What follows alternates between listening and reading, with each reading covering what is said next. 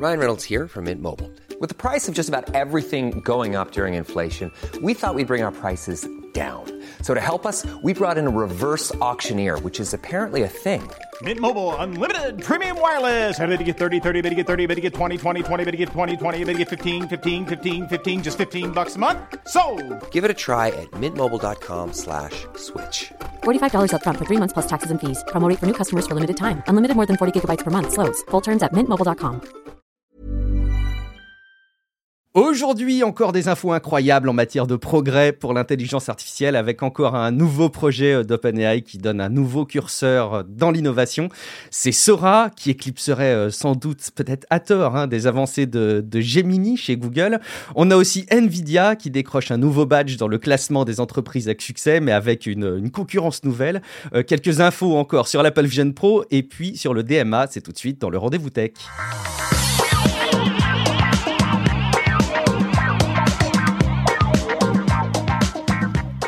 Bonjour à toutes et à tous, nous sommes en février 2024 et c'est l'épisode 553. Et bon, c'est évident, hein, je pense que vous l'entendez, mais c'est évidemment pas euh, Patrick Béja que vous entendez, euh, vous l'avez identifié, mais c'est quand même le rendez-vous tech que vous écoutez. Je suis Guillaume Vendée. Euh, vous l'avez peut-être entendu il y a quelques jours, mais bah, Patrick a eu besoin de se libérer du temps de son côté et il m'a demandé de le remplacer. Alors rassurez-vous, Patrick revient la semaine prochaine, hein, de toute façon. Il est d'ailleurs pas complètement absent parce qu'il a continué sa veille et il a contribué au conducteur de, de l'épisode. Et puis surtout, rassurez-vous aussi parce que je suis pas euh, la caution d'un épisode du rendez-vous tech selon les standards de qualité. Je suis aussi rassuré parce que j'ai la caution, tenez-vous bien, des meilleurs co-animateurs de Patrick. D'ailleurs, c'est comme ça hein, que s'est organisée l'émission. Il m'a dit il faut absolument qu'il y ait les, les co-animateurs les plus exceptionnels. Euh, alors, on a fait venir bah, d'une part Marion Doumang. Salut Marion, comment vas-tu? Salut Guillaume. Ah, dis donc, quelle pression, quelle introduction là tu, tu nous fais, c'est incroyable. je, je retransmets la pression de Patrick. Hein, il en attend évidemment beaucoup de vous, euh, tu tu t'en doutes.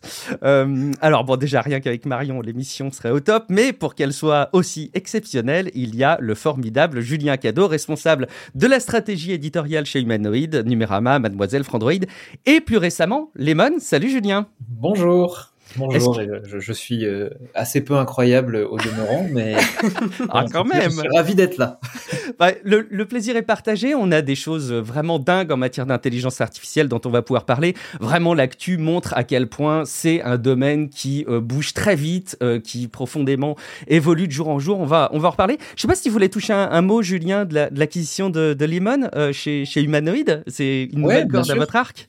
Ouais, co- complètement. C'est un média, un média euh, d'analyse statistique, un média de service aussi euh, au- au- à ses lecteurs, euh, qui officie sur le web depuis un peu, plus de dix ans euh, et qui a mis en place des moteurs de comparaison très poussés, notamment sur les services euh, télécoms, donc euh, euh, 4G, 5G fibre. Et en fait, euh, pour nous, comme c'est une de nos, un de nos piliers, euh, la, la recommandation euh, côté euh, Frandroid notamment, et ben ça a été un, enfin ça a été un, match assez évident et on est très content de, bah, de pouvoir proposer ces services-là au sein du groupe. Alors évidemment, on va les faire évoluer, on va leur donner euh, la patte humanoïde que certains et certaines connaissent. Euh, mais voilà, c'est un nouveau projet, c'est chouette, on se lance dedans. C'est tout récent, donc j'ai j'ai quasiment pas grand-chose à en dire en fait, mais mais ça et ça promet ça promet des, belles choses dans les mois qui viennent en tout cas. Bon, ça, complète un petit peu votre dispositif d'information autour d'éléments de, comparaison un peu affinés, je pense. Bon, c'est très chouette, on suivra ça. Euh, mais en attendant, et comme euh, le temps peut-être nous est un peu compté et qu'on a vraiment beaucoup de choses à dire, en fait, il suffit que Patrick tourne le dos pour que ça y est, hein, toute, euh, toute l'actu de la tech soit une nouvelle fois bouleversée grâce à l'intelligence artificielle. Alors, on va se précipiter dans ces news ensemble, parce que oui, quand on anime et quand on suit l'actualité de la tech, ça devient un vrai challenge de pas relever les, les multiples innovations qui arrivent dans le domaine de l'IA chaque semaine. Et donc cette semaine, alors c'est complètement dingue, euh, c'est une course folle, euh, qui est d'ailleurs enthousiasmante pour les uns, angoissante pour les autres, on va en reparler. Mais on va parler en premier lieu d'OpenAI qui a présenté un nouveau modèle qui s'appelle Sora. Euh, alors il existe déjà des modèles qui, génèrent des vidéos, en fait de longue date, mais là il semble quand même qu'on a clairement un marqueur fort qui se différencie avec ce qu'on a pu voir, tellement les résultats semblent bah, complètement convaincants. Après, évidemment, hein, on imagine que les résultats ont été pour partie sélectionnés parce que c'est pas un modèle qui est, c'est pas un outil qui est accessible déjà au, grand public aujourd'hui. Il est, il est en test et il a été présenté un petit peu en avance. Euh, donc il n'est pas en accès, libre, mais il initie donc une phase de test pour évaluer notamment, alors vous savez, hein, vous connaissez la chanson maintenant, ils évaluent un petit peu les, risques qui pourraient être apportés par, cette, par ce nouvel outil, pour avoir des retours, et puis euh, donc pour nous donner un aperçu de ce qui sera possible dans le futur, c'est-à-dire euh, dans la temporalité de l'intelligence artificielle peut-être dans quelques semaines. Euh, c'est un modèle qui génère des vidéos extrêmement réalistes euh, qui vont jusqu'à une minute. Euh, et puis quand on regarde un peu les démos, bah, on a des séquences qui correspondent euh, à des, à des prompts qui ont été donnés. Alors on a, bah, voilà, enfin vous irez regarder évidemment sur le site d'OpenAI en temps réel pendant que vous écoutez cet épisode. Ce sera peut-être plus visuel, mais grosso modo on a bah, un jeune homme qui lit sur un, sur un nuage, mais on a vraiment l'impression que c'est un, un, un, montage vidéo euh, euh, qui a vraiment été pensé pour le rendre extrêmement crédible. des bateaux pirates à la surface d'un café qui flottent de manière extrêmement euh, cohérente, euh, des poissons origami, des paysages euh, façon captation de drone avec des vagues en bord de mer, des séquences à la manière d'une bande-annonce. Et en fait, vraiment, le point commun de toutes ces vidéos, c'est qu'elles sont d'une part d'une qualité visuelle bah, très, très élevée, très avancée par rapport à ce qui se fait aujourd'hui et puis, on a même parfois des successions de plans qui gagnent, euh, qui, qui, gardent une certaine, une certaine cohérence. Et surtout, tout au long de la vidéo d'une minute, euh, bah, on a vraiment une cohérence. Là où il y a d'autres modèles qui se prêtaient à l'exercice, qui subissaient euh, des véritables artefacts, bah là, le, vraiment, la, la restitution de la vidéo est, est très, très cohérente et très convaincante à la limite, j'irais dire, euh, euh, avant, on avait dans la génération d'images euh, par intelligence artificielle des petits artefacts que vous connaissez bien avec des mains à huit doigts, des dents trop nombreuses dans les sourires des gens, etc. Ça a été corrigé. Eh ben, en matière de vidéo, il y avait plein de petits artefacts qui continuent à arriver, qui étaient du même ordre. C'était probablement beaucoup plus difficile que pour générer des images statiques, cohérentes. Et là, ça a été visiblement pas mal euh, réglé, en tout cas ça a beaucoup avancé. Euh, c'est pas parfait, il présente aussi dans la page des, des défauts qu'il peut y avoir, notamment euh, des petits soucis de cohérence dans le temps. Euh, on a euh, le fait qu'on a des, des, des, archéologues, des chercheurs qui arrivent à déterrer une chaise en plastique qui s'anime toute seule. Il y a un côté d'ailleurs très drôle quand on voit cette vidéo. On a aussi des, des soucis de respect de la, de la physique et de la logique globalement, notamment dans les interactions entre les personnes ou la manière dont avancent les personnes dans le sens de la vidéo. Mais ça a véritablement fait le buzz ces derniers jours euh, bah pour deux raisons en fait. D'une part parce que Sam Altman, qui est le patron d'OpenAI, euh, proposait de générer des vidéos avec Sora sur la base de prompts qui lui étaient envoyées sur Twitter. Donc il y a eu aussi cet élément d'interaction euh, qui a participé à l'effet de buzz, euh, évidemment largement nourri par la qualité euh, des résultats de, de, Sora. Et puis bah, d'une autre part, tout de suite, tout le monde s'est inquiété un petit peu rapidement de la désinformation que pouvait amener la génération de vidéos euh, aussi plausible. Et on reprend d'ailleurs, on va s'appuyer une première fois sur, sur Patrick, qui a pris la parole sur Twitter, où il disait qu'il identifiait le fait que, a priori, tout le monde passait à côté des véritables dangers d'un tel outil. C'est pas tant la capacité d'un outil à générer des contenus qui sont faux, mais qui paraissent très réels, qui posent problème, mais plutôt même si ça constitue un élément de problème, mais aussi et surtout parce qu'on va commencer à douter plus que jamais de tous les contenus vidéo authentiques qui sont diffusés et qui nous sont exposés toute la journée, et ça va contribuer à brouiller les cartes de manière complètement massive. C'est euh, en tout cas euh, un aperçu de ce qui arrive à vitesse grand V Marion, est-ce que tu as regardé un petit peu ce que Sora proposait? C'est quoi ton sentiment sur, euh, sur, sur cet outil qui est à dispo là? Enfin, pas à dispo du coup, qui va l'être bientôt. Mais... Euh, moi, je trouve ça super impressionnant. Hein. Euh, déjà pour euh, pour jouer avec euh, mid-journée, euh, etc. J'avoue que même moi, en tant que designer, je, je m'amuse pas mal avec. Alors là, de le voir à l'échelle de de vidéo, je trouve ça très très impressionnant.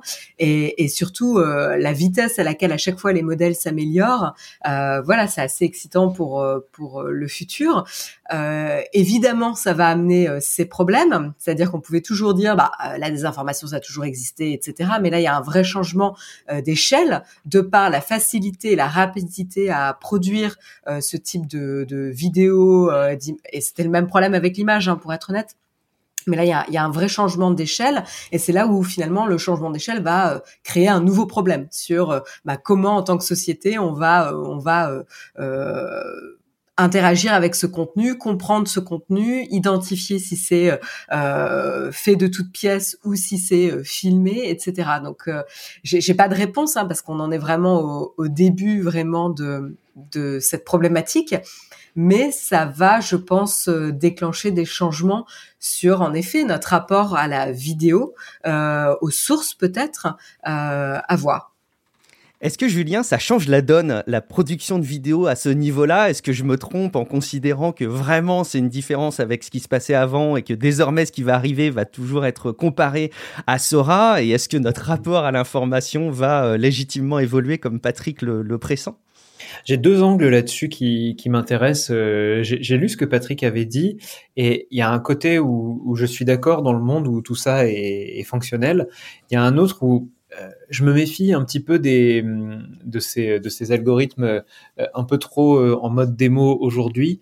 Mm. quand, enfin, vous vous souvenez de la précédente démo de, de Google sur la compréhension d'images et la création dans, dans, le réel? Là, on avait vu cette petite démo avec le canard. Je sais pas si vous vous souvenez. C'était ouais, il y avait beaucoup d'éléments qui étaient liés au montage de la vidéo et les contextes d'utilisation réels étaient peut-être moins. Ils étaient impressionnants, mais pas, pas Exactement. aussi convaincants. La vidéo m'a bluffé. Euh, mais maintenant, euh, en IA, j'ai envie de dire, je crois ce que je peux utiliser euh, aujourd'hui. Et je ne peux pas utiliser Sora il y a peut-être des bonnes raisons derrière, mais il y en a peut-être aussi des mauvaises. Euh, comme tu le disais, il montre que ce qui marche. Euh, on ne sait pas ce qui ne marche pas. Du coup, euh, c'est assez facile de faire du cherry picking sur les sur les comment dire les, les, meilleurs prompts qui ont été envoyés sur Twitter et de trouver le, le meilleur qui va qui va fonctionner. le deuxième point, donc déjà petit 1, je ne sais pas si ça si ça fonctionne et du coup, je suis un peu moins effrayé côté côté société parce que créer de la vidéo, ça reste quand même du coup quelque chose de, euh, disons, de, de, de, compliqué. Et jusqu'à Sora, euh, c'était assez inaccessible. Et Sora ne le rend pas plus accessible, vu qu'on n'y a pas encore accès. Mais deuxième point qui m'intéresse encore plus, c'est ce que dit euh, euh, Yann Lequin à propos de Sora. Il en a fait un, un post comme d'habitude sur euh, sur euh, Twitter. Donc Yann Lequin évidemment est dans une boîte concurrente. Hein. Il travaille pour Meta. C'est le Chief AI Scientist à Meta, mais c'est quelqu'un que je respecte beaucoup dans ce qu'il raconte parce qu'il a tendance un peu à faire redescendre les gens. Et il a lu le papier, le white paper qui accompagne Sora. Évidemment, il y en a un. et il pointe du doigt que ce que Sora fait, c'est euh, ce qu'il appelle, je, vais schématiser parce que même moi j'ai mes limites hein, dedans, mais de ce que j'ai compris, euh, de la génération de pixels. Et euh, d'après lui, si on se concentre à faire générer des pixels, à la fin, on n'a pas du tout une IA qui comprend ce qu'elle fait et donc qui peut rendre à chaque fois un bon résultat. C'est-à-dire, vous lui dites fait euh, l'image. Moi, je me souviens de la vidéo d'un chat qui avance. vous lui dites ça, elle va pas du tout comprendre ce qu'elle cherche à faire, c'est-à-dire ce que vous cherchez à faire. Elle va pas créer fondamentalement un chat qui avance. Elle va générer des pixels euh, plus ou moins ok avec euh, une. C'est pas une compréhension finalement, c'est un, c'est une cohérence entre les pixels pour recréer cette vidéo. Et ce qu'il dit, c'est que euh, toutes les tentatives de faire euh, la création d'objets en mouvement qui ont eu cette approche de génération de pixels et pas de tentative de faire comprendre à l'IA quel est le sens de la requête et le sens de ce qu'elle crée, euh, toutes les tentatives historiques n'ont pas fonctionné et ont tout échoué. Euh, Est-ce que Sora va réussir à dépasser ça? Bah Ça, c'est encore encore un doute et d'après Lequin, euh, pas du tout. Maintenant, donc du coup, c'est pour moi, c'est encore au stade de l'expérimentation. Et euh, ce que nous montre OpenAI, c'est aussi euh, beaucoup euh, ancré dans une timeline où, en fait, il y a ces, ces phrases de comment il s'appelle de, de, Altman qui cherche à lever 7 trilliards. 5 à 7 trilliards, ouais, trillions, je sais, c'est des milliers de milliards. Ouais. Milliers de milliards de, de, dollars. Enfin bref, ils ont aussi un besoin de communication assez urgent et d'en mettre plein les yeux. Ils ont besoin de montrer qu'ils avancent. Euh, voilà, je reste pragmatique et encore sceptique euh, vu les déceptions liées à ce qu'on a annoncé autour de Google. Euh, je, je, préfère euh, voilà garder de la réserve et de la mesure. Bon, on, va, on va prendre des, des, pincettes sur la, sur la sortie de Sora tant qu'on ne l'a pas entre les mains. Tu as raison de, de, souligner qu'il faut être évidemment prudent. Après, il y a, y, a, y a, ce point de, que tu soulèves, Julien, sur euh, la compréhension et, et, ce qui est amené a priori par, par Yann Lequin, qui me semble être un, un, un débat hyper intéressant. Je ne sais pas si euh, c'est vraiment un problème pour Sora euh, euh, sur la base de cette sortie, finalement, que, que le modèle arrive à, à restituer euh, des contenus qui sont très convaincants, qui sont sont d'une qualité graphique importante et qui gagnent en cohérence, moi, ça me paraît déjà un point hyper important finalement que l'IA, elle ne comprenne pas ce qu'elle fait vraiment, mais qu'elle donne l'illusion. Mais comme finalement toutes les intelligences artificielles génératives aujourd'hui le font, parce que ChatGPT ne comprend pas plus euh, ce qu'il restitue, euh, puisque c'est évidemment de, la restitution euh, de succession de tokens et, c'est vraiment de la sémantique. Finalement, est-ce que est-ce que c'est vraiment si grave J'ai l'impression que c'est un, point important. Je trouve pas, ça, je trouve pas ça grave dans le sens où effectivement, comme le précise Lequin, si on cherche à générer de la vidéo, à la fin, ça va marcher avec un, un, un entraînement, euh, euh, enfin avec des entraînements successifs, avec euh, de, de, comment dire des, des, erreurs et des de, comment dire de, de, l'affinage en fait du modèle.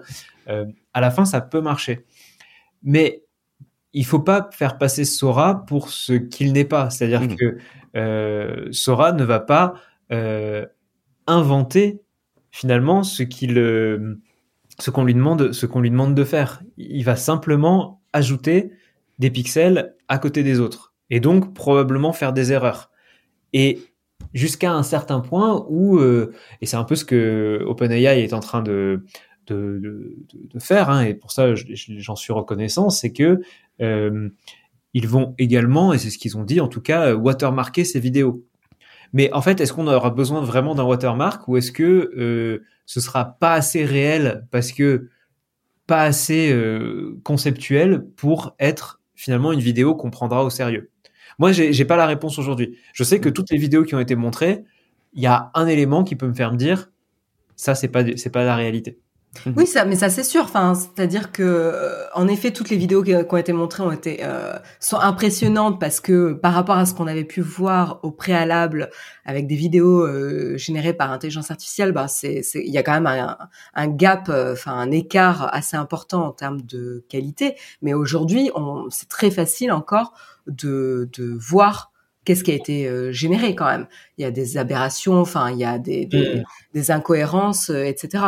Euh, maintenant, euh, et, en effet, je pense que la communication de de OpenAI et de Sam Altman, elle, elle, elle vraiment, elle surfe sur ce que tu mentionnais, Julien, sur le fait qu'ils sont en recherche de levée de fonds. Donc, ils ont besoin de faire rêver et de se projeter sur ces pourquoi on fait une, cette levée de fonds, pourquoi on veut des, des processeurs toujours plus puissants pour euh, faire tourner les modèles, etc.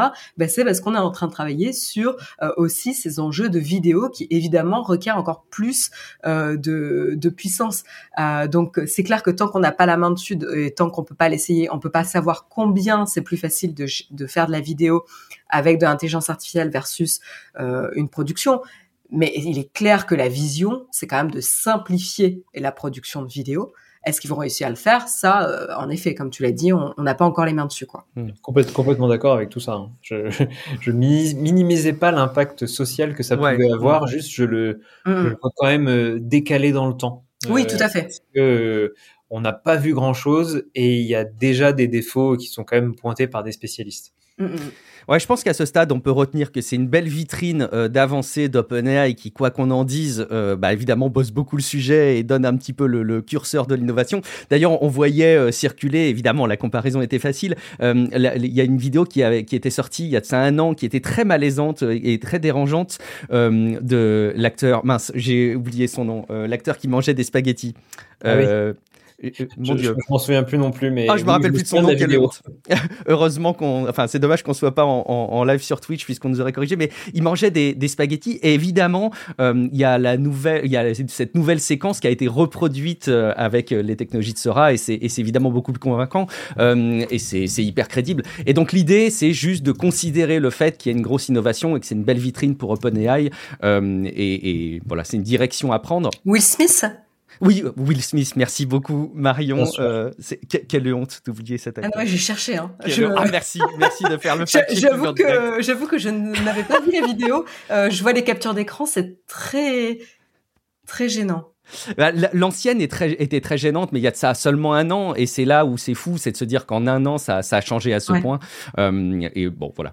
Euh, et tu remplaces Marion avantageusement une chatroom euh, Twitch, donc merci beaucoup en plus de ce que tu fais. Alors au passage, on parle de OpenAI et de Sora, et évidemment, c'est la guerre des entreprises qui bossent sur l'intelligence artificielle, et ça éclipserait peut-être, et ce serait dommage de le considérer pas à sa juste valeur, mais une nouvelle présentation de la part de, de Google alors, ce qui est assez délicat dans le cas de, Google, c'est qu'au moins ils sont cohérents dans euh, l'incohérence de leur nommage et de la manière euh, de, vendre leurs produits et leurs innovations, je trouve, par certains aspects, puisqu'ils ont annoncé euh, bah, la semaine dernière Gemini 1.0, alors qui était d'ailleurs un remplacement. Alors c'était toujours le modèle Gemini qui était derrière, mais l'interface avec laquelle on pouvait discuter s'appelait Bard chez Google, donc ils l'ont renommé Gemini. Donc je trouvais qu'il y avait au moins pour le coup un élément de cohérence. Mais patatras, ils lancent une semaine après seulement euh, des annonces autour de Gemini 1 euh, et avec euh, différentes fonctionnalités qui ont été listées, une itération de Gemini, mais seulement sur la version Pro. Donc tenez-vous bien, c'est compliqué. Il y a différentes gammes dans les Gemini avec plusieurs, plusieurs versions. Et là, la version 1.5 ne concerne que la, partie Pro de, Gemini. On, avance en marchant sur des œufs pour comprendre la logique de nommage et de présentation de Google. Pour autant, il y a quand même un point qu'on doit relever, c'est que cette nouvelle version de Gemini 1.5 Pro, euh, elle offre une capacité de digestion du contenu beaucoup plus grande. Vous le savez, les intelligences artificielles, euh, elles ont une fenêtre de contexte, une mémoire quelque part de l'historique de la conversation qui ne permet pas toujours de digérer des grands volumes d'informations. Gemini 1.5 euh, Pro est bluffant de par le nombre de, de contenus qu'il arrive à digérer. Il a une fenêtre de contexte de, alors je sais plus, j'ai eu des, des, chiffres un peu contradictoires, il faudrait que je reprenne, mais entre 1 et 10 millions, peu importe, et gardez à l'esprit que GPT-4, c'est 128 000 Euh, donc on est quand même sur un rapport euh, bah, bien plus grand avec euh, Gemini 1.5 Pro. Concrètement, qu'est-ce que ça veut dire? Ça veut dire que quand on lui fait digérer le compte rendu de la mission Apollo avec bah, la conquête de, la Lune, qui est un, gros document, et qu'on l'interroge, et c'est évidemment l'objet de la démonstration de, Google dans une vidéo, eh ben elle arrive à, ressortir des éléments clés, l'interface, et, en quelques secondes. et donc là, on est quand même sur une démonstration qui montre à quel point là aussi le marqueur va euh, beaucoup plus loin avec euh, les capacités euh, d'interaction des intelligences artificielles, c'est qu'on a des outils qui arrivent à digérer des gros volumes de données mmh. et qui arrivent à, interpréter ce, contenu.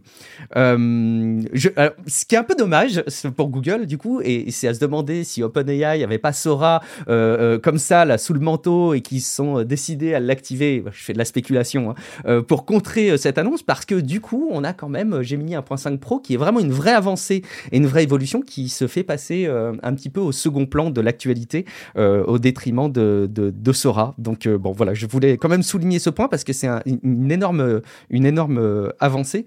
Je ne sais pas si vous vouliez réagir à, ça, et, cet élément. Et tu as même l'ouverture du centre parisien avec le, oui.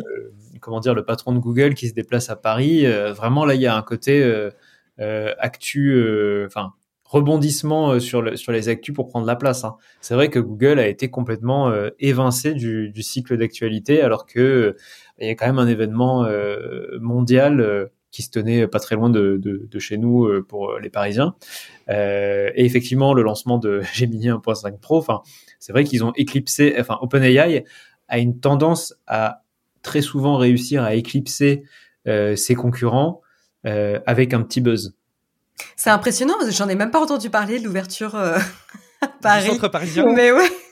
il, y avait, euh, Sundar Pichai euh, à Paris. ah ouais, quand même. Ouais, ouais, c'était non, c'était très très Juste le CEO de, de, Google qui était là. Quoi. Ouais, bien sûr. Non, c'était très gros. Il y avait, bah, pour le coup, on a eu Bruno Le Maire, Valérie Pécresse. c'était toutes là, enfin toutes et tous ici. Hein, c'était un gros événement. Mais effectivement, OpenAI, il y a ça. Je sais pas si vous vous souvenez quand ils avaient fait leur leur euh, keynote qui avait été euh, extrêmement décevante, euh, perdait énormément d'argent en bourse fin d'année dernière parce que en fait ils savaient pas faire une keynote. Euh, il y avait eu ces, rebondissements hein, avec Sam Altman viré, etc. À chaque fois il y avait toujours eu un, petit twist où bah, il reprenait un peu du, poil de la bête, notamment la, la sortie, c'était la, sortie de leur version entreprise avec les personas, avec les modèles enregistrables directement depuis ChatGPT. Ils sortent des trucs un peu vite, que ce soit de la démo ou de l'annonce. quand ils ont quelque chose à faire oublier ou une actu tierce à faire oublier. par exemple, là, c'est Google, quoi. Bon bah, ils n'ont pas laissé le, mais c'est impressionnant hein, comme, euh, comme stratégie de communication parce que quand on se rappelle quand même les déboires de décembre, ils, paraissent très loin finalement, alors qu'on est juste euh, mi-février quoi. Ils ont toujours quelque chose sous le coude, ça on peut en être sûr, euh, et ils peuvent le sortir au moment le plus important. Mm. Alors, autre élément euh, qui souligne cette guerre et probablement cette cible à abattre que peut représenter euh, Google, c'est qu'on a euh, des informations qui se recoupent, qui indiqueraient qu'OpenAI serait, en train de développer un outil de recherche pour le web. Alors, en partie propulsé par, par Bing. c'est marrant parce que je ne sais pas si vous vous rappelez, mais quand ChatGPT a commencé à être connu du grand public, il y a de ça pas mal de temps maintenant, Hmm. Euh, on, a commencé à entreapercevoir le fait que ah mais désormais euh, le réflexe qu'on a d'aller rechercher de l'information sur Google, euh, ben ça va probablement drastiquement changer à l'avenir avec ce type d'outil. Si Google se met pas à la page, vraisemblablement on va rechercher de l'information avant sur des chats GPT et compagnie. D'ailleurs, Microsoft avait beaucoup misé, vous le savez, en essayant d'injecter des éléments fonctionnels à la chat GPT sur la fenêtre recherche de Bing. On le sait aussi ces derniers temps, ça n'a pas eu les effets escomptés, en tout cas les parts de marché n'ont pas drastiquement évolué, et ça reste euh, Google qui est euh, évidemment euh, le canal privilégié pour aller rechercher de l'information. Et je trouve ça juste un petit peu dingue de se dire aussi que bah, OpenAI pourrait très très bien développer une partie recherche web. Alors ce qui est c'est un peu flou hein, encore à ce stade, on ne sait pas si c'est euh, intégré à du chat GPT, si c'est un outil à côté, euh, mais c'est quand même malgré tout euh, intéressant de suivre ça et de se dire qu'OpenAI a probablement dans le viseur le, la source de revenus la plus importante de, Google. Et c'est intéressant aussi de voir que quelque part, ils se disent qu'il y a peut-être mieux à faire que ce que Microsoft, un, financeur important d'OpenAI et quelque part un gros partenaire pour eux, euh, ils, ont, ils ont leur épingle à, tirer de, de, cette compétition et ils arriveraient peut-être même à faire mieux que leur financeur euh, principal qui est, euh, qui est Microsoft. vous, avez, vous avez eu le réflexe, vous, depuis que ChatGPT s'est installé dans nos vies, de rechercher l'info plutôt sur ChatGPT que euh, ou d'autres hein, euh, que sur euh, Google. Marion, je sais pas si tu as eu ce Oui, complètement. En fait, nous on utilise la société Dust, créée d'ailleurs par des anciens d'Alan, qui fait ce genre d'assistant, donc qui se repose sur ChatGPT et qui va faire des assistants qui va être entraîné sur la base la base d'information de la boîte euh, donc d'Alan, de la boîte pour laquelle tu travailles. Et donc en fait, euh, c'est un peu notre recherche pour tout ce qui concerne euh, mon boulot. Et, et, donc en fait, je, alors vous allez me dire, j'allais pas utiliser Google pour faire ça, mais maintenant du coup, j'utilise pour un peu tout. Euh, je crée mes propres assistants euh, moi-même. Euh, je, je vais toujours avoir le réflexe d'utiliser Dust, qui utilise l'intelligence artificielle, pour chercher. Alors pas pour tout complètement, mais de plus en plus. Euh, et puis après, il y a, j'utilise le navigateur Arc aussi qui, qui joue un petit peu avec l'intelligence artificielle aussi pour te remonter les résultats les plus pertinents euh, par rapport à ton historique, par rapport à ton usage, etc. Donc euh, c'est clairement il y a quelque chose avec l'intelligence artificielle et la recherche parce que de toute façon le principe c'est de, t'amener le, le, la réponse la plus pertinente par rapport à un espèce de ranking par voilà par rapport à ce qui sur quoi il est entraîné quoi. Donc il y a, y a le paradigme n'est pas très loin de la recherche si c'est pas même très proche de temps en temps. Côté je, euh, oui, je, permets, je, trouve, ça absolument terrifiant euh, qu'on puisse déjà entendre ça parce que euh, alors Dust effectivement est en local sur tes bases de données à toi dont tu connais les sources et que tu sais qu'elle va te sortir des, des informations qui sont baquées sur ta base de données je suis d'accord, mais alors pour le web en général, bah, je trouve que là, on a quand même oublié les fondamentaux. C'est que une IA générative hallucine au sens strict. elle place des mots les uns à côté des autres sans connaître leur sens, avec une probabilité forte que la phrase soit cohérente et juste. Pas vrai, mais juste. Convaincante, quoi. Euh, du coup, c'est faire de la, la recherche avec euh, ces outils-là. Je l'ai démontré euh, en, en, en trois exemples très simples. une IA, vous lui demandez sur quel chat GPT, hein, vous lui demandez sur quelle cartographie se base la, le, le, GPS des Tesla. vous lui posez la question, elle va vous donner une première réponse euh, admettons euh, Open euh, OpenStreetMap, je me souviens plus exactement du résultat. vous lui dites non, c'est pas ça, j'ai fait mes recherches, regarde ce lien. Elle va vous dire exactement ce que vous voulez entendre, c'est-à-dire vous donner une deuxième version, admettons Big Maps. Vous lui dites hm, t'es sûr, revérifie. Ah bah non, finalement c'est Apple Maps. Tesla a un partenariat avec Apple. En fait, elle n'a pas l'info et elle va sortir absolument n'importe quoi. Donc en gros, si l'usage de l'IA vient à être un moteur de recherche, euh... Non, mais l'IA, l'IA, tu vois, tu peux l'utiliser. Enfin, l'IA, c'est un grand mot. En fait, ce qui est intéressant, c'est de parler des cas d'usage finalement sur comment tu peux l'utiliser de manière pertinente. Donc, Dust en est un. Tu vois, le, quand c'est entraîné sur une base de données bien spécifique où tu contrôles la source. Euh, et par exemple, alors, je l'ai pas encore utilisé, c'est un truc que je voulais tester, mais le navigateur Arc qui va utiliser ton usage euh, et tes précédentes recherches pour quand tu refais une recherche similaire, te faire remonter automatiquement soit les pages que tu as déjà consultées parce que il y a de grandes chances que tu veuilles retourner simplement euh, hmm. dessus, etc. Et donc ça aussi, ça, en est dans un, dans un certain sens. Euh, Mais Arc fait aussi de la génération de texte euh, en résumant par exemple des articles. Alors ça, je l'ai pas testé encore. La même chose. Ça, je le fais pas, ouais. Ça a une chance sur deux d'être d'être d'être faux. Et en fait, ce réflexe, pour moi euh, s'il est pris, pour le coup, on se dirige vers une catastrophe informationnelle parce que même s'il est bon, le nombre d'articles faux qu'on trouve sur Internet aujourd'hui, euh, sur le web en général, euh, est très élevé. Et si les IA sont nourries avec des informations fausses et qu'elles recrachent même en étant euh, sincères des informations fausses, euh, vous avez un problème d'accès à l'information qui est, colossal, qui peut être réglé uniquement avec la citation de la source. Mais bon, il faut avoir le réflexe d'aller voir ce sur quoi l'IA euh, euh, s'est appuyé pour sortir sa réponse. Mais c'est un problème qu'on a déjà aujourd'hui. Enfin, en me faisant un peu l'avocat du diable, euh, aujourd'hui, quand tu fais une recherche sur Internet, ben, comme il y a des sites Internet qui qui ont qui affichent des fausses informations et des sites Internet qui affichent la mauvaise information, enfin de la bonne, bah il faut savoir faire le tri entre ça et ça. La, la difficulté, c'est que ça met une distance supplémentaire entre vérifier la source et la réponse qu'on te donne, quoi. Et c'est ça, en effet. Le, ouais, je, te rejoins complètement. Dans le cas 1, tu as une, une, une, éducation aux médias qui peut être euh, simple, hein, c'est dire, euh, enfin, aux médias, plus j'ai envie de dire, plus une éducation à l'information qui peut être simple.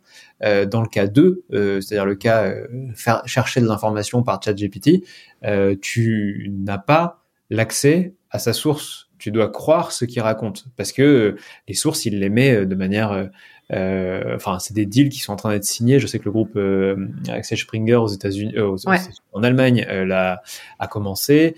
Il y a des deals qui se négocient aux États-Unis mais c'est, c'est très faible par rapport à l'intégralité du web et la plupart des choses que je cherche ou que je génère de mon côté, euh, euh, j'ai absolument pas accès à la, à la source, ce qui me, ce qui moi, à, à titre personnel, me, me fait me dire qu'on on, on tu as raison de dire qu'un moteur de recherche est déjà un masque euh, et déjà euh, peut te perdre. On s'est tous fait avoir par des, des, sites qui arrivent à ranker alors qu'il n'y a strictement rien derrière, on le sait. Mais alors, quand il n'y a même pas euh, la, la, source du site, bah là, on est sur un deuxième niveau de, voilà, de, de crédulité, enfin finalement de confiance euh, qu'on doit donner à la, à la plateforme qui je trouve est, est problématique parce qu'on n'a pas de solution. À date, on n'a pas de solution. Bah, c'est un problème, euh, oui, c'est un problème à la fois de, de deal, euh, comme comme tu le mentionnais avec les deals qu'ils font avec Axel Springer, etc., pour avoir justement des sources euh, qui puissent s'utiliser, euh, et puis aussi un problème d'expérience euh, potentiellement, juste de comment utiliser euh, le, le, service et, et informer que sur tel sujet, bah il y a différentes vues tu vois, euh, surtout si on parle par exemple d'opinion politique, etc. Euh, et eh ben potentiellement c'est euh, exposer les, les trois ou quatre points de vue les plus les plus commun euh, et avec un lien pour vérifier, un lien vérifié mmh. pour pour pour pouvoir creuser un peu plus par soi-même. Donc je pense qu'il y a, on n'a pas encore, on est vraiment dans cette cette phase où on n'a pas encore très bien défini les cas d'usage qui vont être pertinents pour utiliser euh, euh, l'intelligence artificielle. C'était un peu le même cas avec le machine learning euh, quand c'est sorti. tout le monde disait ah ouais c'est impressionnant, mais en fait concrètement qu'est-ce que ça va faire et comment je peux l'utiliser pour mon business? On, est un peu dans cette phase là. Et donc du coup, comme on n'a pas encore clarifié les cas d'usage, on n'a pas encore clarifié comment optimiser l'expérience pour ça. Euh, hmm. Et c'est ça qui est. Enfin, moi, je trouve ça excitant parce que je suis biaisée, je suis product designer, donc euh, je, je, travaille dessus, tu vois. Mais mais euh, mais évidemment, ça peut être flippant parce qu'il peut y avoir des répercussions évidemment très importantes euh, sur la société. Alors la, recherche, on a compris, on met un point d'alerte et un point de vigilance sur euh, ces, fonctionnalités-là et ces cas d'usage qui seraient portés par euh, des solutions d'OpenAI à l'avenir. On le garde en tête, euh, mais l'actualité ne s'arrête pas là sur l'intelligence artificielle et encore moins sur OpenAI. Ils sont en train de tester aussi chez OpenAI une, nouvelle fonctionnalité de, de mémoire pour ChatGPT et pour les petits euh, GPTs euh, qu'ils ont euh, déjà qu'ils ont déjà annoncé, qui sont déjà dispo, l'idée c'est d'arriver à garder en mémoire côté Chat GPT des informations un peu phares vous concernant que vous pouvez activer ou évidemment, il vous rassure tout de suite, désactiver, comme par exemple bah, si vous avez des enfants dont l'un la passion c'est le foot et l'autre, j'en sais pas, c'est la danse par exemple, d'arriver à dire que vous êtes de telle profession, que vous voulez des résumés euh, de tel type, des trucs plutôt littéraires. Bref, c'est des espèces de personnalisation que vous pourriez avoir euh, envie ou besoin de remettre dans chacune de vos instructions à un chatbot d'intelligence artificielle et que euh, OpenAI vous propose de sauvegarder, d'activer ou de désactiver en fonction de vos requêtes. Je pense que ça, c'est plutôt, c'est plutôt, plutôt pertinent. dernier point, je vous laisserai réagir sur les derniers éléments d'OpenAI si, vous, si vous le souhaitez. toujours dans cet esprit de communication de la part d'OpenAI et de Microsoft, euh, il y a une info qui est, sortie, et j'avoue que je serais curieux d'avoir un petit peu votre retour là-dessus, c'est euh, l'alerte que font donc conjointement Microsoft et OpenAI, partenaires sur, sur ces usages-là, euh, de hackers étatiques, notamment de pays tels que la Russie, la Chine ou la Corée du Nord, qui exploitent les fonctionnalités de ChatGPT et des services liés à l'intelligence artificielle pour essayer de recueillir des renseignements, essayer d'affiner euh, leurs attaques essayer d'améliorer un petit peu leur, euh, leur processus d'attaque. Moi, je me suis beaucoup étonné euh, de l'objectif cible de cette annonce parce que ça ressemble un petit peu à attention, Sora est dangereux, on l'ouvre pas à tout le monde parce qu'on sait pas encore à quel point c'est dangereux. À l'époque d'ailleurs des, des, alors pas des toutes premières, quoique aussi, même dès les, dès les premières versions de, de GPT, GPT 1, GPT 2, il y avait déjà aussi ces discours qui disaient on ne sait pas quel risque il peut y avoir sur l'humanité, donc on veut le sortir euh, plus tard, on veut pas le sortir tout de suite, etc. Et finalement, je, je vois pas en quoi ces annonces apportent vraiment quelque chose, mais peut-être que vous allez m'éclairer, me, euh, Marion et Julien. Mais en gros, on est en train de dire les euh, cyberattaques sont aussi nourries de toute l'information qu'on peut trouver en ligne et être vigilant tous autant qu'on est dans notre chaîne de valeur, que ce soit en entreprise ou à titre personnel, pour éviter de laisser déborder des informations et essayer de mieux cadrer les informations qui peuvent être utilisées dans le cadre d'attaques, c'est important. C'est une vigilance de, de tout instant et c'est une acculturation qu'on doit tous faire auprès de nos proches et auprès de collègues dans les entreprises. Et là, je vois pas ce qu'apporte cette info, à part le fait de laisser supposer encore une fois que ces outils sont tellement puissants qu'ils offrent des fenêtres d'opportunité encore plus importantes de la part d'activistes de, de, de, pays euh, entre guillemets ennemis. Je ne sais pas si vous avez un sentiment euh, complémentaire au mien qui me permettrait de voir les choses différemment ou si vous trouvez aussi que c'est un, un, bon coup de com. Je sais pas, Julien, tu, tu vois ça ah, comment? je trouve qu'on a une en fait, c'est un petit peu le même sujet que ça rejoint qu'au départ sur la vidéo. Mhm. Euh, en fait, quand vous avez des, du phishing aujourd'hui, euh, enfin même on s'en moque souvent, euh, les fautes, euh, les, les comment dire, les tournures euh, naïves. Enfin bref, on a vraiment des, des choses qui, qui toujours donnent la puce à l'oreille. Et on a aussi formé à la fois, ben, comme tu dis, nos parents, euh, nos employés, euh, les personnes les moins euh, tech friendly de notre entourage, à repérer ce qui pourrait clocher dans un message.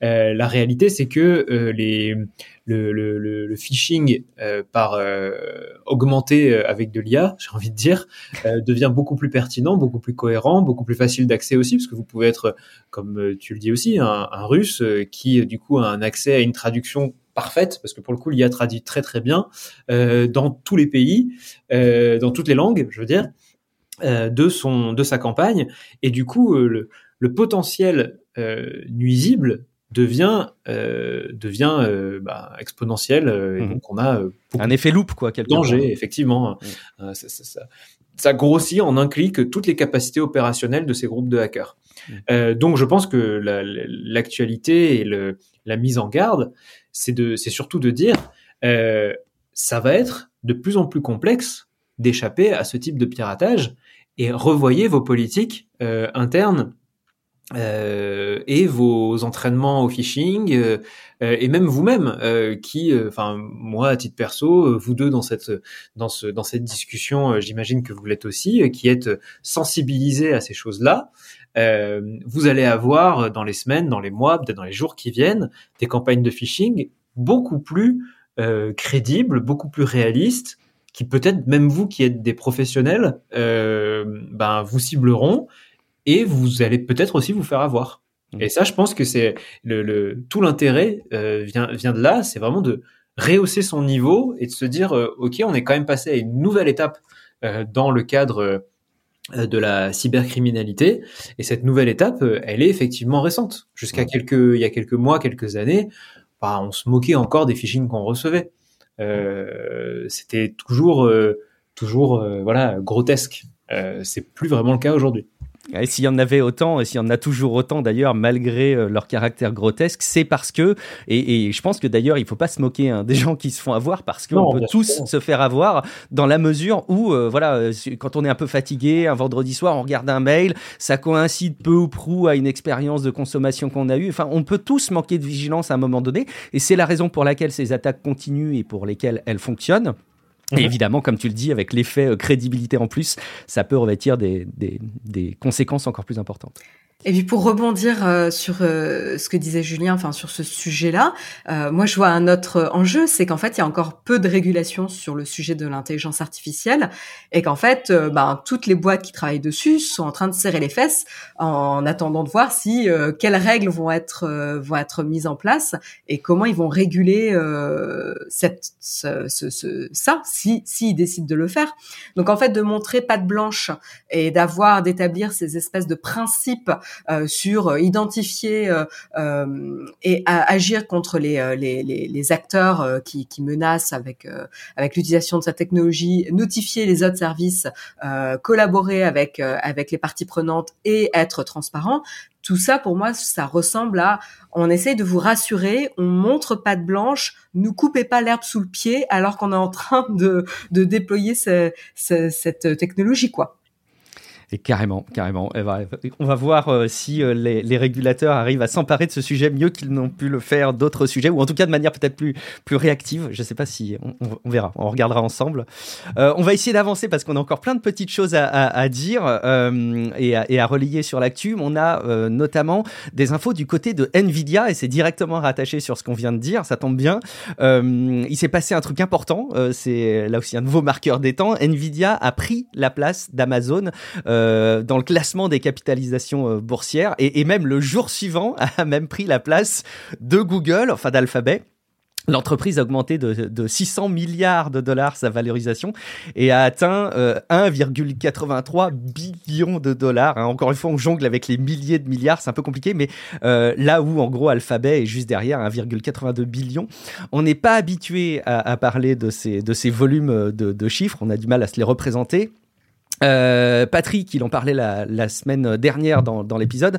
Euh, OpenAI aurait donc des, plans pour des investissements matériels de 5 à 7 billions. Donc, euh, bah, quelque part, ça donne une idée de ce rapport de taille que peuvent avoir les entreprises dans ce domaine-là.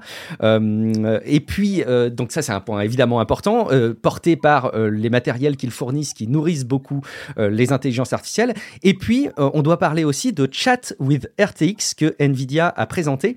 Alors, qu'est-ce que c'est Chat with RTX C'est euh, bah, une application de démonstration à ce stade pour installer votre propre chatbot avec intelligence artificielle sur votre ordinateur en local. Donc, il n'est pas du tout branché euh, sur des serveurs. Ça peut fonctionner euh, en, se, déconnectant du web. Alors, il en existe déjà plusieurs. Hein, c'est pas une innovation au sens technique du terme, mais ça offre quand même des perspectives intéressantes dans le cas de l'application de, Nvidia. Bah déjà, c'est assez simple à installer par rapport à ce qui existe parce qu'il faut quand même pas mal bidouiller aujourd'hui. Pour utiliser ce type de, de fonctionnalité en, en local. et puis, bah, si vous avez une, en grosso modo une GeForce RTX 3000 ou 4000, les cartes graphiques hein, qui sont, je pense, communément répandues aujourd'hui, bah, ça devrait fonctionner sans trop de problèmes, sans trop de, de, de, de configuration spécifique. alors, il y, a des, y a des petits problèmes, il y a des, y a des petits, y a des petites limites que les journalistes et les testeurs ont pu commencer à identifier, mais quand même, grosso modo, il y a quelque chose de, de viable qui est en train de s'installer.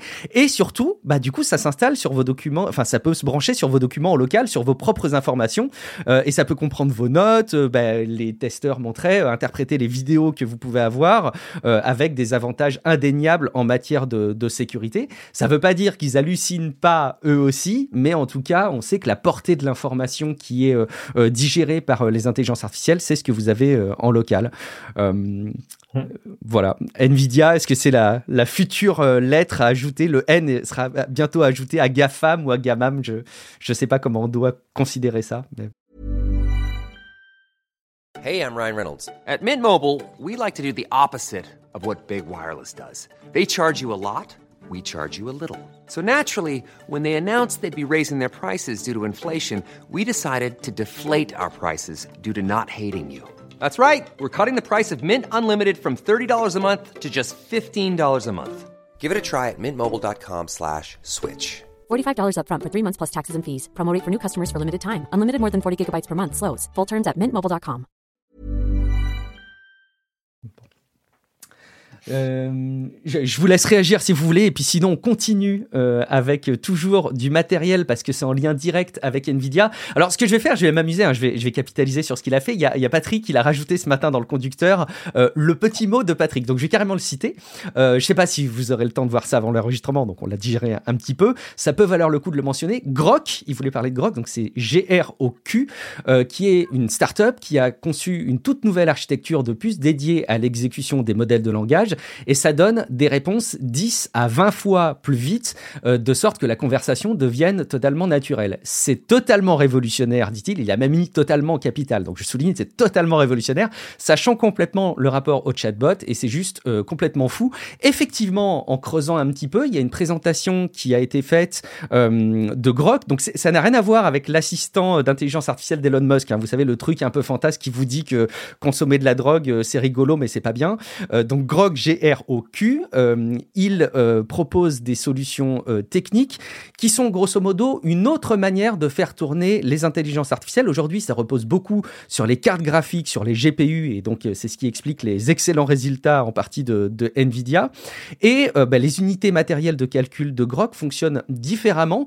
Pour reprendre l'analogie qui est partagée par le, CEO de, de Grok, qui, est, intervenu dans une interview chez, CNN.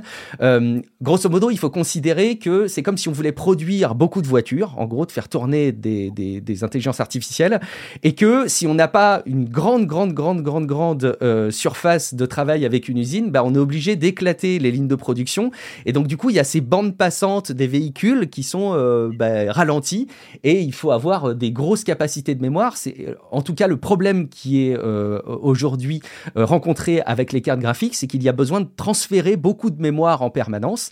Et la manière dont il propose euh, de fonctionner, c'est euh, bah, d'avoir des grosses espaces de digestion euh, de mémoire et qui ne dépendent pas d'une bande passante telle que c'est le cas aujourd'hui avec les GPU. Donc c'est Jonathan Ross qui est à la tête de, Grok, qui est le, créateur d'ailleurs des TPU, les, Tensor Processing Units, qui, sont derrière les, services et les, matériels de Google ça peut accélérer de 10 à 20 fois euh, la réactivité de ces interfaces. Est-ce que c'est un élément, euh, c'est une question rhétorique évidemment Marion, mais est-ce que c'est encore plus convaincant d'avoir une interface qui répond 10 à 20 fois plus vite ah bah euh, oui oui euh, non mais c'est quand on parle de toute façon d'interaction euh, conversationnelle que ce soit en chat ou à la voix euh, de savoir que c'est instantané euh, du coup tu ne sais même pas finalement que que c'est un, un bot en fait finalement. Ouais. la, la, conversation dans l'interview de CNN il y a une démo hein, en fait qui est faite dans la vidéo vous pouvez la retrouver assez facilement. La, la, la, journaliste discute avec l'intelligence artificielle. Alors il y a la restitution vocale et, et, donc elle est évidemment très performante mais ce qui est bluffant c'est qu'elle pose la question et en temps réel, enfin vraiment à la, à la, fin de la phrase, il y a la réponse. Et si elle la coupe, qu'elle la relance sur d'autres sujets, vraiment la discussion devient extrêmement naturelle. Et c'est évidemment un critère d'engagement hyper bluffant, quoi. Mais tu sais, on avait vu aussi euh, au CES euh, le justement la démo euh, de, de, je crois que c'était Nvidia aussi sur le jeu vidéo où on, on pouvait avoir une conversation naturelle et instantanée avec des NPC, enfin des non-playable characters. Et ça aussi, ça, ça, ça change ton expérience de jeu vidéo complètement en fait. Euh, tu, tu, tu, avais vu Julien vite fait, enfin, je sais pas si ça t'inspire des éléments par rapport à ça. Oui, oui, bien, bien sûr, c'est, c'est, enfin, c'est très intéressant et ça montre euh, en termes d'économie aussi que Nvidia, tu parlais de leur euh, croissance en bourse, 600 milliards, c'est ça que tu disais, c'était le chiffre? Ouais, ils ont, ils ont augmenté de 600 milliards, ouais, leur valorisation boursière. Et a un petit effet bulle, comme on le dit, euh, euh, ceci n'est pas une recommandation d'investissement, euh, comme on dit à chaque fois, mais, mais si on trouve une, si, enfin, si on trouve une, une technologie qui les ringardise, euh, parce que l'exécution de leur de leur croissance, elle repose quand même beaucoup sur l'IA. Elle a reposé, mmh. a repoussé avant sur les cryptos, hein, on s'en souvient. Euh, elle repousse, elle repousse aujourd'hui beaucoup sur l'IA. Euh, si tu trouves la techno qui bah, les fait devenir une boîte euh, dont tout le monde peut se passer parce que la techno est, euh, on parle de, de rapidité, mais aussi peut-être qu'elle est plus accessible, qu'elle est plus euh, plus facilement productible, qu'elle est moins chère. Enfin, tous ces éléments-là peuvent être combinés. Je parlais encore à, à, à une personne la semaine dernière qui, qui s'occupait d'équiper un data center et, et, qui me disait que les, les, les cartes Nvidia les plus les plus puissantes du, du moment, euh, il fallait les acheter au marché secondaire. C'est-à-dire euh, chercher une boîte qui coule ou qui doit revendre euh, pour les, les, les, avoir et équiper des, des nouveaux serveurs. Parce qu'il y en a pas en fait sur le marché. C'est mmh. euh, OpenAI et les partenaires euh, historiques de, de Nvidia euh, enfin, prennent tout. du coup, si tu trouves une techno qui est à la fois meilleure, moins chère et disponible, en fait, tu peux avoir un effet, un effet boule de neige violent sur euh, sur euh, sur Nvidia qui qui serait finalement euh, bah, ringardisé très très vite. Donc oui, ce genre d'infos. Après, il y en a une qui sort toutes les trois semaines. Hein, donc euh, le tueur de Nvidia, maintenant, c'est l'entreprise à abattre. Euh, mais euh, mais le jour où ça existe vraiment, euh, enfin, j'espère qu'Nvidia prendra les, les, bonnes décisions et fera une Apple par exemple et rachètera la boîte quoi. ouais, c'est ce qu'on peut se dire, c'est qu'Nvidia a toutes les bonnes raisons de regarder euh, l'alternative aux cartes graphiques et à se dire, hm, il faut peut-être qu'on sorte le chéquier pour euh, acquérir ça. Ouais, complètement. Enfin, en tout cas, s'ils sont encore dans cette perspective de croissance. Effectivement, effectivement. Euh, allez, on avance du coup pour. C'était le premier sujet phare sur les trois que j'avais identifiés, mais je pense que là, il faudrait mettre plutôt le jingle que Patrick met pour le reste de l'actu pour traiter les autres sujets, tellement l'intelligence artificielle est, massive, mais c'est, très bien. Euh, alors, quelques éléments euh, pour euh, tout plein d'autres sujets que l'intelligence artificielle. On a une temporalité qui est intéressante pour l'Apple Vision Pro, dont on va pas reparler en détail, mais quand même, on a atteint la période un peu cruciale des 14 jours qui suivent la sortie d'un produit et c'est le délai euh, avec lequel euh, bah, on a la possibilité euh, de renvoyer gratuitement et, et, et sans motif le, le, produit à Apple. Euh, et puis, bah, on a vu plein de témoignages sur les réseaux sociaux. Alors attention, hein, quand je dis plein, il faudrait arriver à quantifier ça de manière plus, plus fiable. Mais en tout cas, il y a eu pas mal de témoignages euh, de personnes qui renvoient l'Apple Vision Pro. et c'est intéressant parce qu'on compare assez régulièrement la sortie de l'Apple Vision Pro avec la toute première Apple Watch ou le premier iPhone en disant, euh, bah, enfin voilà, il y avait plein de parallèles à en faire, notamment sur euh, est-ce que ça va convaincre dans les usages, est-ce que les gens sont prêts à adopter ce type de, produit. Il semble quand même assez objectif de dire que les proportions de satisfaction euh, ou tout du moins de confirmation de la place que ça peut prendre dans le quotidien compte tenu du prix sont pas tout à fait les mêmes avec l'Apple Vision Pro qu'avec d'autres produits Apple par le, par le passé. Et puis euh, la période, elle est aussi intéressante au sujet de l'Apple Vision Pro parce que euh, bah, il y a commencé à avoir des, réactions, notamment une de, Mark Zuckerberg que vous avez dû voir, qui est intervenu en vidéo. Euh, et puis bah, vous ne devinerez jamais ce qu'il en pense de l'Apple Vision Pro. Suspense, il n'est pas totalement convaincu. Il intervient en vidéo avec donc c'est une vidéo qui est filmée avec un Meta Quest 3, donc il y a une espèce d'élément de com dans la com, et il fait une critique évidemment assez partiale de l'Apple Vision Pro. Il repositionne la comparaison Apple Vision Pro versus casque Meta de, de réalité mixte comme étant le combat des écosystèmes fermés contre les systèmes ouverts, ce qui me paraît un peu, un peu malgré tout déplacé, ou en tout cas ça a vite ses limites en matière de, comparaison. il dit que l'interaction avec les manettes et les mains du Quest sont meilleures, que la bibliothèque est plus immersive, et surtout qu'il est sept fois moins cher. bon, après, il, il mentionne évidemment pas le fait que c'est un premier produit et il occulte sans doute la force de distribution d'Apple. Il est forcément très très Euh, mais voilà, c'était intéressant en tout cas de se poser euh, un, petit peu après l'arrivée de l'Apple Vision Pro. Euh, Marion, est-ce que les propos de Mark Zuckerberg te convainquent d'attendre définitivement quelques années avant de t'équiper d'un casque Apple Vision 2, 3, je sais pas? Je, pense que de toute façon, enfin, la enfin la plupart euh, disent, hein, on est vraiment sur un produit qui est plus de l'ordre du prototype euh, ici que d'un d'une même d'une V0 euh, de produits à commercialiser. Hein, donc enfin j'aurais pas vraiment je trouve ça difficile la comparaison quand même avec l'Apple Watch par exemple mmh. parce que c'était quand même un produit qui était enfin l'Apple Watch c'était quand même ça faisait référence à quelque chose qui existait déjà c'était une montre augmentée euh, donc beaucoup plus facile déjà à marketer, euh, à vendre, etc. Même s'ils ont quand même pivoté hein, euh, entre les, la, première génération et, et les suivantes euh, sur notamment les cas d'usage et comment on allait utiliser concrètement l'Apple Watch. Euh, donc il y avait quand même une, une étape de, de maturation, de compréhension du produit, etc. Mais euh, là, sur l'Apple Vision, Vision, on est quand même sur quelque chose euh, de beaucoup plus euh, euh, comment dire, dans le futur, euh, la tech est pas au point. Euh, enfin, même Apple le sait et les compromis qu'ils ont fait le montrent aussi. la tech est pas au point, elle est pas assez miniaturisée. On, a eu pas mal de remarques sur le poids, etc. Et il n'y a pas, de ce que j'ai compris, parce que alors moi, attention, je l'ai pas testé, il n'y a pas un usage vraiment clé qui va faire que les gens vont le garder. Alors, ce qui revient le plus souvent, c'est l'expérience des films est assez euh, folle, euh, mais c'est une expérience solo encore. Euh, pour l'instant. Donc, euh, euh, je, je suis pas vraiment étonnée de, de, cette fenêtre des 14 jours qui est assez clé parce qu'en effet, c'est le délai de, de retour de, de l'appareil. Est-ce que ça justifie de s'affoler? Je suis pas sûre.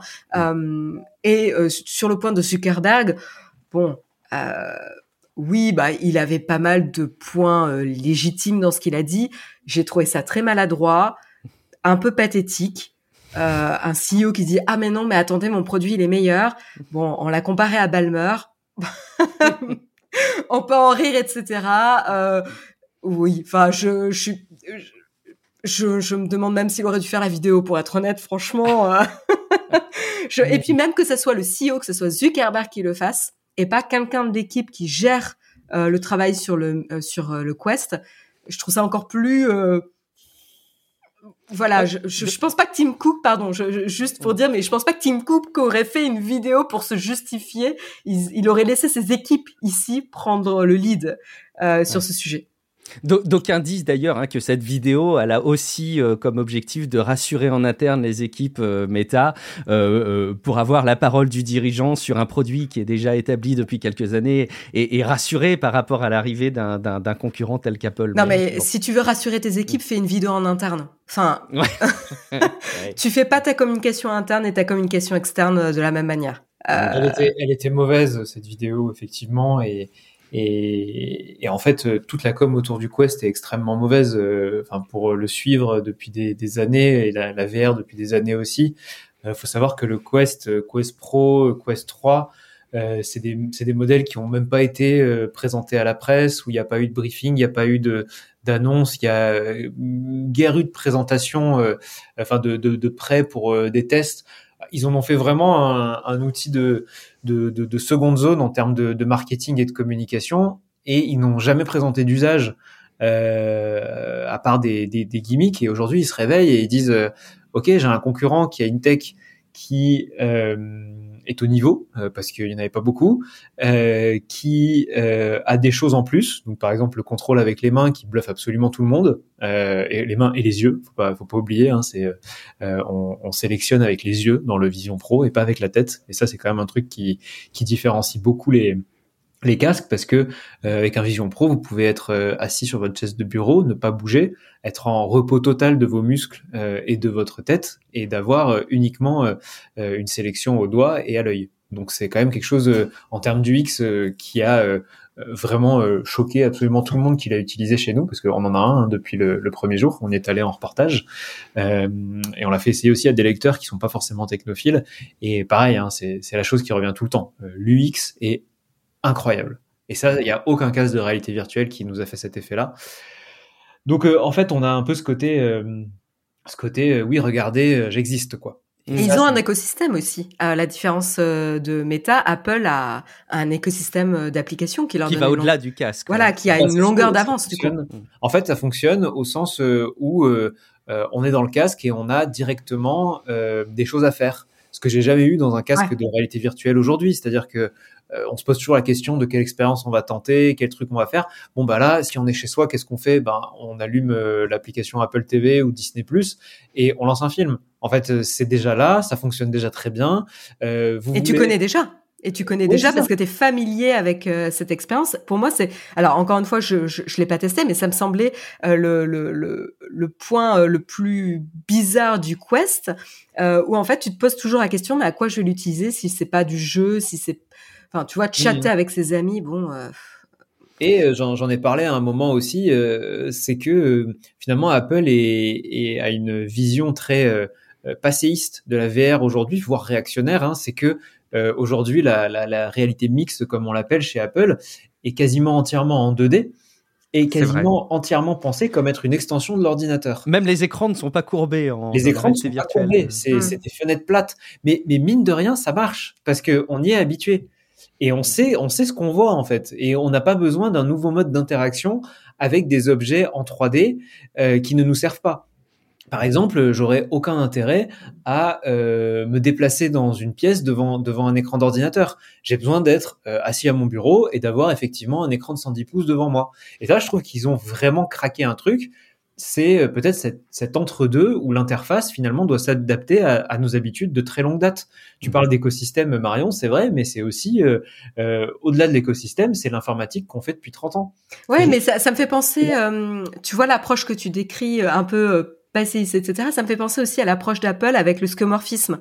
Euh, Tu vois, pour que les gens se familiarisent avec les premiers smartphones, ou en tout cas avec l'iPhone, et alors maintenant tout le monde en rigole parce que ah ben euh, pour tourner une page il fallait euh, faire comme si tu tenais une page etc etc oui mais enfin on en rigole mais à l'époque ils ont quand même démocratisé euh, l'usage des écrans tactiles des applications etc et ensuite une fois que les usages étaient acquis eh ben ils ont modernisé. Je me demande justement si cette approche d'écosystème avec ces, ces fenêtres plates etc ben ça facilite l'adoption. Et après ce n'est qu'une étape peut-être pour pour le futur Ouais. Bon, il faut, il faut, il faut pas nous faire dire ce qu'on n'a pas dit. Hein. On n'est pas en train de dire que le MetaQuest 3 c'est un mauvais casque. Euh, je sais qu'il y a plein de personnes qui l'encensent sur euh, des, des, cas d'usage, euh, les performances pour les jeux, etc. Et sans doute que c'est que c'est le cas. Mais je après me, les... je me permets, c'est une communauté particulièrement horrible, hein, la communauté de la VR en France. Je suis désolé les gens qui nous écoutent. Allez, hop, ça c'est fait. Enfin, la susceptibilité, on parle vraiment de produits, de produits créés par des multinationales milliardaires on parle pas euh, de votre mère, de votre sœur, de votre petit frère. Hein. Ah, comme euh, Julie, il vous rhabille là. Il n'y a pas un attachement à avoir à ces produits-là. mais je dis ça parce que on, euh, il y a eu des vrais, des vrais torrents d'insultes et qui vient principalement de la communauté VR française. Euh, il faut redescendre à un moment. C'est des produits technologiques, c'est très bien. Il n'y a pas un gagnant, il n'y a pas un perdant. Et même euh, ce que Nicolas, mon collègue du coup qui teste le Vision Pro et répète, la concurrence, ça a du bon. Euh, être seul sur un marché, ça n'a jamais marché. Hein. Enfin, ça fait des monopoles et on en, on est, euh, on est très déçu euh, quelques années plus tard. En fait, Facebook a la chance d'avoir Apple en concurrent aujourd'hui. Avant, il y avait personne hein, sur, sur le marché qui était capable de rivaliser avec Facebook. Et c'est déjà un bon, un bon signal, hein, ne serait-ce que pour, pour la VR, etc. C'est un signal qu'ils sont pas tout seuls et qu'il y a quelque chose à craquer, le fait qu'il y ait de la compétition qui arrive. Ça sert à rien d'avoir des réactions euh, très plus fortes euh, parce que un nouveau concurrent est là et qui fait les choses mieux. Euh, au contraire. Enfin, moi, moi je, je, le vis souvent avec, avec dans, dans, une autre communauté qui est celle des, des, personnes qui ont des qui ont des Tesla. Il n'y a pas plus critique et je trouve que pour le coup c'est sain qu'une personne qui a une Tesla envers Elon Musk et envers Tesla. Ouais. Je trouve que c'est pour le coup c'est une communauté qui est assez saine et qui voit les limites de son produit. Mm. Enfin saine. Il y a des gens un peu voilà, toujours comme dans toute communauté, mais je, je- j'y vois beaucoup plus de critiques que la communauté VR qui je trouve est quand même euh, euh, voilà, facile à s'échauffer quoi. Ouais, d'a- d'a- D'ailleurs, enfin bon, on, pourrait, on pourrait en parler des heures et je vais me, et je vais me restreindre. Mais Mark Zuckerberg, à la fin de la vidéo, évoque effectivement l'engouement euh, euh, presque aveuglé euh, des, des, des fans de l'Apple Vision Pro. Il, Mm. il évoque les fanboys. Bon, voilà. Euh, C'est un, un vaste sujet. Alors, et puis pour terminer, euh, je, je voudrais mentionner le- les cas d'usage euh, de hum, la euh, compagnie aérienne Beyond, qui est une, une compagnie aérienne euh, sur les Maldives, euh, qui a annoncé euh, a- euh, des casques Apple Vision Pro et qui va équiper ses passagers. Donc voilà, peut-être une raison de plus euh, d'aller aux Maldives, c'est qu'en plus vous pourrez avoir une expérience avec l'Apple Vision Pro. Euh, c'est d'ailleurs peut-être un cas d'usage hein, qu'on verra, c'est que pour partie, on n'aura peut-être pas tous un casque de ce type-là chez nous, mais pourquoi pas dans des ça, environnements excellent, hein. d'entreprise. Excellent cet usage. Nicolas en a fait les l'essai euh, euh, quand dans son retour de son reportage à New York pour le ramener. Euh, honnêtement, vous passez un voyage en alors si vous n'êtes pas en business, euh, vous, enfin vous connaissez les conditions dans un dans un avion. Hein, c'est pas c'est pas très agréable, même dans un train. Vous avez d'un coup devant vous soit une salle de cinéma, soit un bureau euh, complet euh, que personne ne voit. Vous dérangez personne. Enfin, vraiment, ça change l'expérience. hein. Là, pour le coup, euh, le, moi, le cas d'usage, je le vois tout de suite. Et même, euh, ça, ça pourrait même être un problème pour les pour les compagnies aériennes parce que quelqu'un qui n'est pas attaché au confort de la business que côté lit ou quoi que ce soit euh, pourrait se dire, bah, je vais économiser 2000 euros et, et avoir un, un Vision Pro euh, sur un siège normal. Ou même pour garder les gens tranquilles dans leur siège, tu vois, c'est une des problématiques des compagnies aériennes, c'est arrêter que les gens euh, se sortent de leur siège et marchent dans l'allée. Euh, tu vois, de les garder, euh, de les garder tranquilles si l'expérience est bonne avec un Vision Pro.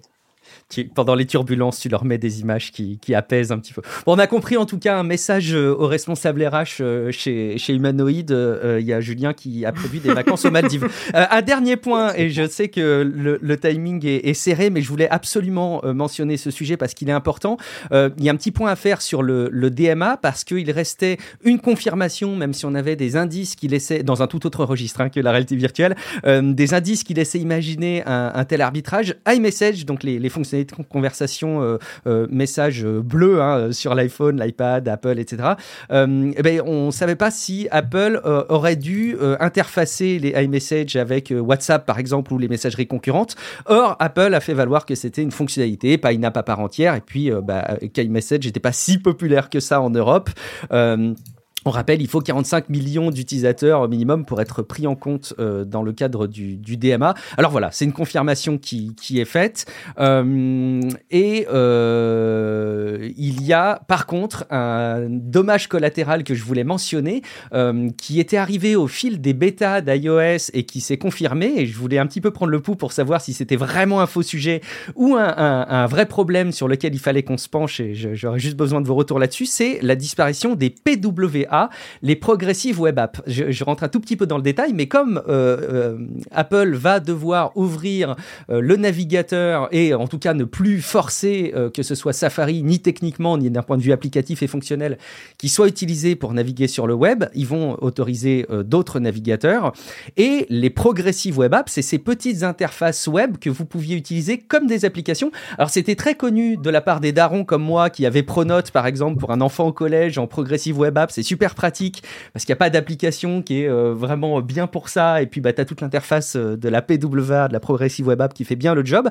Et bah, au fil des bêtas, ça a disparu et donc on s'inquiétait de savoir si cette fonctionnalité qui avait évolué au fil du temps et qui avait euh, touché un certain nombre d'utilisateurs satisfaits allait définitivement disparaître. Et ils ont pris la parole en disant que oui, oui, ça allait disparaître et que c'était pour eux directement lié. Alors disparaître uniquement pour les appareils Apple en Europe et que c'était directement lié bah, justement à cette ouverture de Safari puisqu'ils ne peuvent plus offrir le même niveau euh, de sécurité euh, parce que bah, ils ne peuvent pas prendre en compte les PWA qui seraient euh, interprétés par les autres navigateurs. C'est un, point de détail peut-être parce qu'il n'y a pas des, milliers, enfin des milliers, il n'y a pas des, des, proportions d'utilisateurs très très fortes qui utilisent sans doute les PWA, mais quand même c'est un retour en arrière et ça laisse entreapercevoir parmi d'autres infos qui tournent autour du DMA que bah, ça pourrait par certains aspects être un peu un coup d'épée dans l'eau, voire même quelque chose qui ne serait pas suffisamment, aux yeux de certains, euh, euh, des avancées en matière de régulation. Je ne sais pas si Julien, tu, euh, tu avais suivi euh, cette affaire sur les PWA. Est-ce que c'est un faux problème? Est-ce que si on le met en, en, parallèle de toutes les infos qui tournent autour des, des PWA, on pourrait parler de Bing hein, notamment, mm-hmm. euh, qui n'est pas non plus concerné là-dessus forcément. Euh, est-ce que c'est c'est une avancée euh, le DMA à ce stade ou est-ce que... un faux problème, mais comme dans toutes les législations européennes, il y, y, a des vrais, des, enfin il y a des vraies avancées et des vraies protections, mais il y a aussi pas mal de, de, choses qui sont moins bien pensées. Et je pense que euh, la législation européenne euh, manque d'avoir euh, imaginé les dommages collatéraux. ça, ça en est un. il y en aura probablement d'autres. et du coup, bah, je trouve ça regrettable en fait qu'on en arrive là. Et je comprends d'un côté la, position d'Apple qui est de dire moi, ma promesse vis-à-vis -vis de mes utilisateurs, c'est qu'ils naviguent dans un environnement sécurisé et sécurisé en tout point, le chiffrement, euh, la navigation sur Internet, etc. Et à titre personnel, c'est aussi pour ça que je suis euh, dans l'écosystème Apple, hein, c'est que euh, je veux me prémunir de des nombreux problèmes qui existent en dehors de l'écosystème Apple. C'est en fait c'est un peu le, le côté je m'achète une, une une sécurité un garde du corps numérique, quoi. Un garde du corps numérique où euh, il n'est pas parfait, mais il fonctionne mieux qu'ailleurs et euh, il est euh, voilà, il, a fait ses preuves. Du coup, je comprends Apple. maintenant, je comprends aussi l'intérêt du DMA et du coup, je pense qu'il y aurait plus un, enfin, en suggestion, ce serait plus avoir des, des personnes un, un, peu plus au fait de comment fonctionnent les écosystèmes et comment fonctionne la technologie grand public dans les institutions et qu'elles aient un peu plus de, de, de regard sur ces sujets-là, quoi. Marion, DMA, euh, Pchit ou, ou, quand même avancé? Non, mais je pense que c'est bien que, encore une fois, on se pose euh, sur ce genre de problématique. Mais je rejoins euh, pas mal Julien que ce serait bien qu'on inclue des personnes qui, qui, sont un peu plus proches de ce type de problématique et d'expérience pour éviter d'atterrir avec une expérience comme les, les, les pop-up à cookies Oui, ah effectivement, oui. Mm, sur lesquels on n'est jamais revenu. Effectivement, exemple. Je, je, ne connais pas un Européen qui se lève et qui se dit euh, merci le RGPD euh, d'avoir euh, transformé le web en pop-up à cookies. J'en connais pas. Hein. effectivement. C'est vrai que c'est devenu un enfer dans la mise en application. Bon, on ne peut pas traiter toutes les news qui étaient prévues parce que vraiment l'actu est, hyper dense. Mais quelque part, c'est très bien parce que Patrick reviendra avec un épisode la semaine prochaine où il aura déjà une liste de sujets pas traités euh, sur lesquels il pourra, il pourra revenir. On aurait pu parler du, pro du procès de Sarah Silverman avec euh, OpenAI. Il y a des arbitrages qui sont, qui sont intéressants. Il y a Vegipa, je le prononce peut-être très mal, mais qui est un nouveau modèle euh, d'intelligence artificielle développé par, par Meta qui en gros amène les modèles à apprendre non pas avec du texte, mais en, en, regardant des vidéos comme des humains. Il y a Stable Diffusion qui avance. Euh, on a des infos évidemment sur sur Elon Musk comme toujours. Bref, on peut pas tout traiter. Je vous propose quand même qu'on mette fin à cet épisode pour cette semaine parce que je pense qu'on a rempli le job euh, de remplacer euh, Patrick en relayant ce qui se passe dans l'ActuTech cette semaine. Mais évidemment, il y a des incontournables et je me dois de vous offrir une fenêtre de visibilité pour nous rappeler où on peut vous retrouver. Marion, où est-ce qu'on peut te retrouver? Oui, euh, bah, vous pouvez me retrouver sur euh, X Twitter euh, ou les autres dont j'ai perdu le nom. Blue Sky. Ouais, alors Blue Sky, j'y suis pas trop. Alors non, Mastodon, Instagram, Threads. Threads, merci. Mastodon, c'est trop compliqué. Enfin, genre, j'ai même pas essayé. vous pouvez me retrouver à Isaiah Design ou sinon tous les mardis matins sur Twitch pour Naotech avec la discussion sur l'actualité tech aussi. Voilà. Et chaque mois dans le rendez-vous tech aux côtés de Patrick. Merci Marion, merci, merci. beaucoup. Euh, Julien, où est-ce qu'on peut te retrouver? Où est-ce qu'on peut suivre euh, ton, ton, propre suivi de l'actu tech?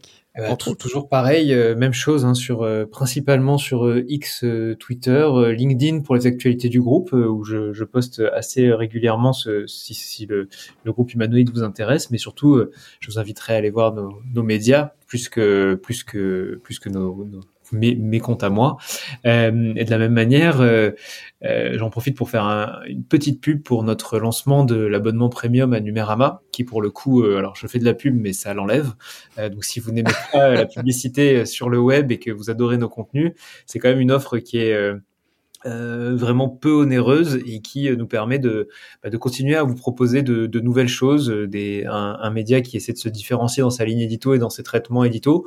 Euh, typiquement, aller récupérer un Vision Pro et vous le faire essayer en avant-première, ça aurait pas été quelque chose qu'on envisagerait ni en termes d'investissement en temps, en budget, si on n'avait pas un abonnement comme ça et qui pouvait nous, soutenir. Donc, si vous appréciez ce qu'on fait, c'est une des nouvelles manières de rémunérer notre notre travail et nous permettre de le faire encore mieux.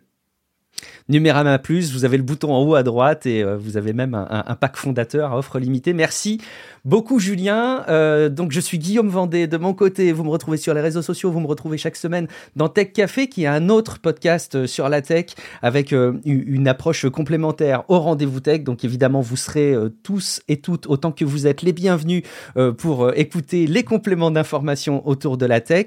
Merci beaucoup à tous les deux de m'avoir accompagné pour cet épisode. Et puis au nom de Patrick, merci de m'avoir accompagné aussi en son absence pour satisfaire les auditeurs du rendez-vous tech.